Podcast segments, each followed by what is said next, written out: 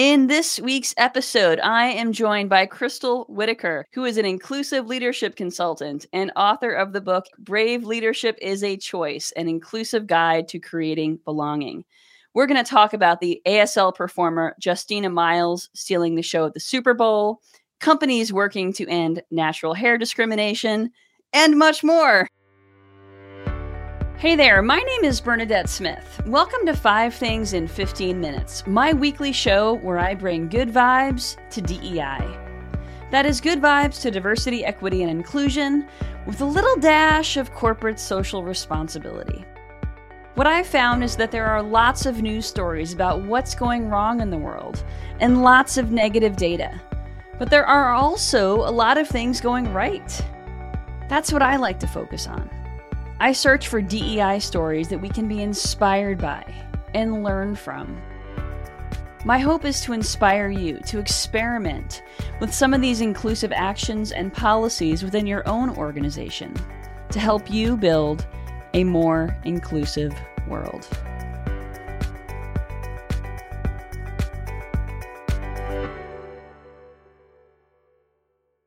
All right, Crystal, let's get started. Will you tell folks a little bit about yourself? Hi, Bernadette. First of all, thank you so much for the invitation to have this conversation. I'm really excited. So, my name is Crystal Whitaker. I am an inclusive leadership and uh, development and inclusive branding consultant. And as you said, author of Brave Leadership is a Choice, an inclusive guide to creating belonging. I work with leaders and brands who want to make sure that they aren't just putting out inclusive messaging uh, in an effort to create inclusive environments and draw a more diverse community, but also making sure that they actually embody the inclusive core values that they state that they believe in. So, really creating inclusion within leaders and organizations from the inside out. So, helping them become aligned in their messaging with their mm-hmm. values. Is that right? Very much, very much. So, would you mind telling the the listeners and and the viewers a little bit about the framework behind your book? Absolutely. So it is based on the framework that I developed. It's called the Aligned Values Framework, and it follows six steps. So the first step is to clarify their understanding of inclusion and how it fits into their business, their brand. And then the second step is connect. And that is what does it mean to connect first to yourself as a leader and what types of connections do you want to facilitate and uh, in, invite into your organization amongst your team, between people that you're working with. The third step is root. So that's where you get really rooted in your core values, your overall mission and vision and purpose, making sure that you are uh, rooted in those values and commitments that are inclusive. So, how are you going to commit to showing up for the people and communities that need it through the lens of those values? And then the fourth step is to disrupt. So, disrupting and identifying bias on a personal, professional, and community level. Step five is embody. So, how are you going to embody all of those things through the lens of your core values in a way that is reflective of your commitments to your community? And then step six is create. What type of environment and business are you creating through your mission, your vision, your overall messaging, and the spaces that you cultivate for people? I love this because let me tell you, I, I have so many conversations with really well meaning folks within organizations who don't always have a ton of leadership influence. And so they find themselves in this situation where they are kind of stuck because their organization has lost momentum.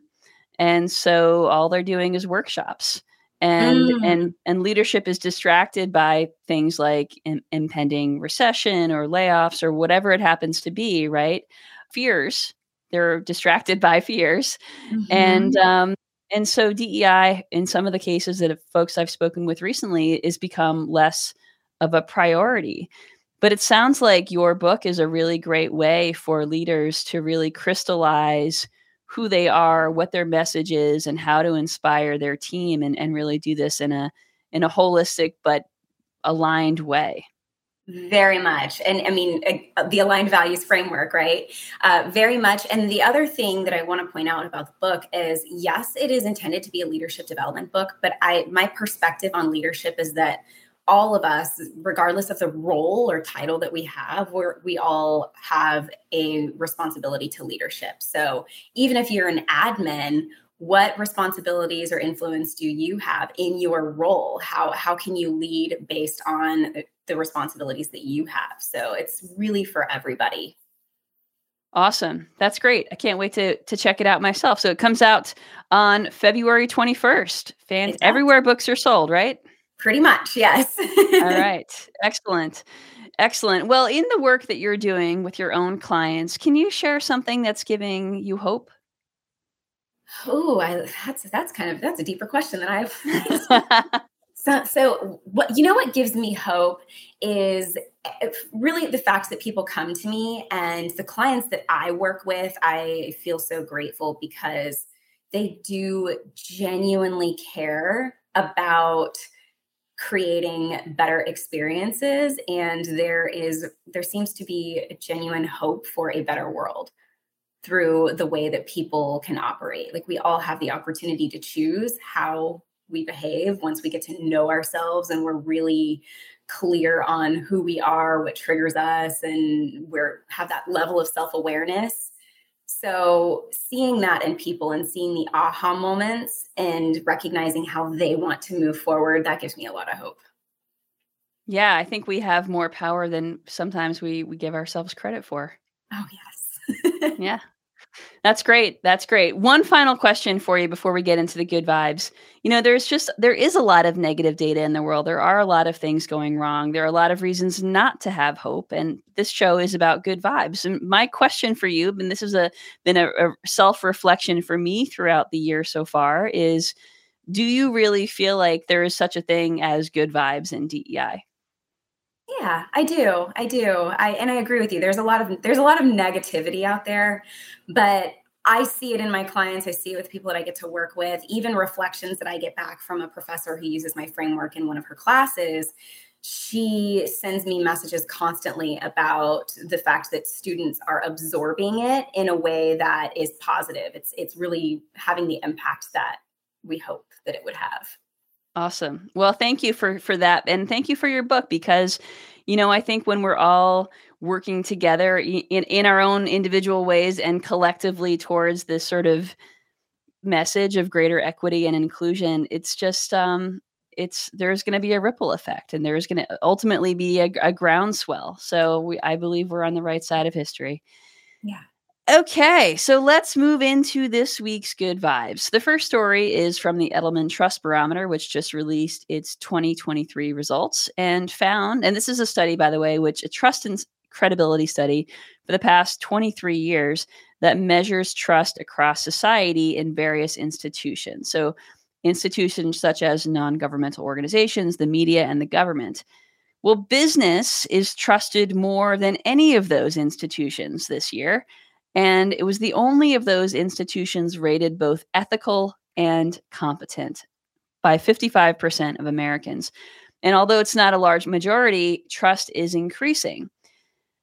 But one of the things that I found most fascinating about this study, and what I would love to talk to you about, Crystal, is that the place that people feel safest to talk about societal issues is the workplace. How fascinating is that? And and it's because they believe that people are generally going to be expected to behave at work. Yeah, I think that's really interesting. It's been it's been a while since I personally have worked in a corporate setting as an employee. But I I think ideally if people are a part of an organization that they feel aligned to and they enjoy what they do, they support the mission of the organization, that does make sense to me where they are aware of what the what the values and beliefs of that organization and the leadership team are and what they can reasonably have conversations about I agree. And when when business is in this place of, of influence, when it's more trusted than government, media, and even nonprofit organizations, I mean, I, I just feel like there is an enormous potential there for leaders to do the right thing if they read your book and follow your framework.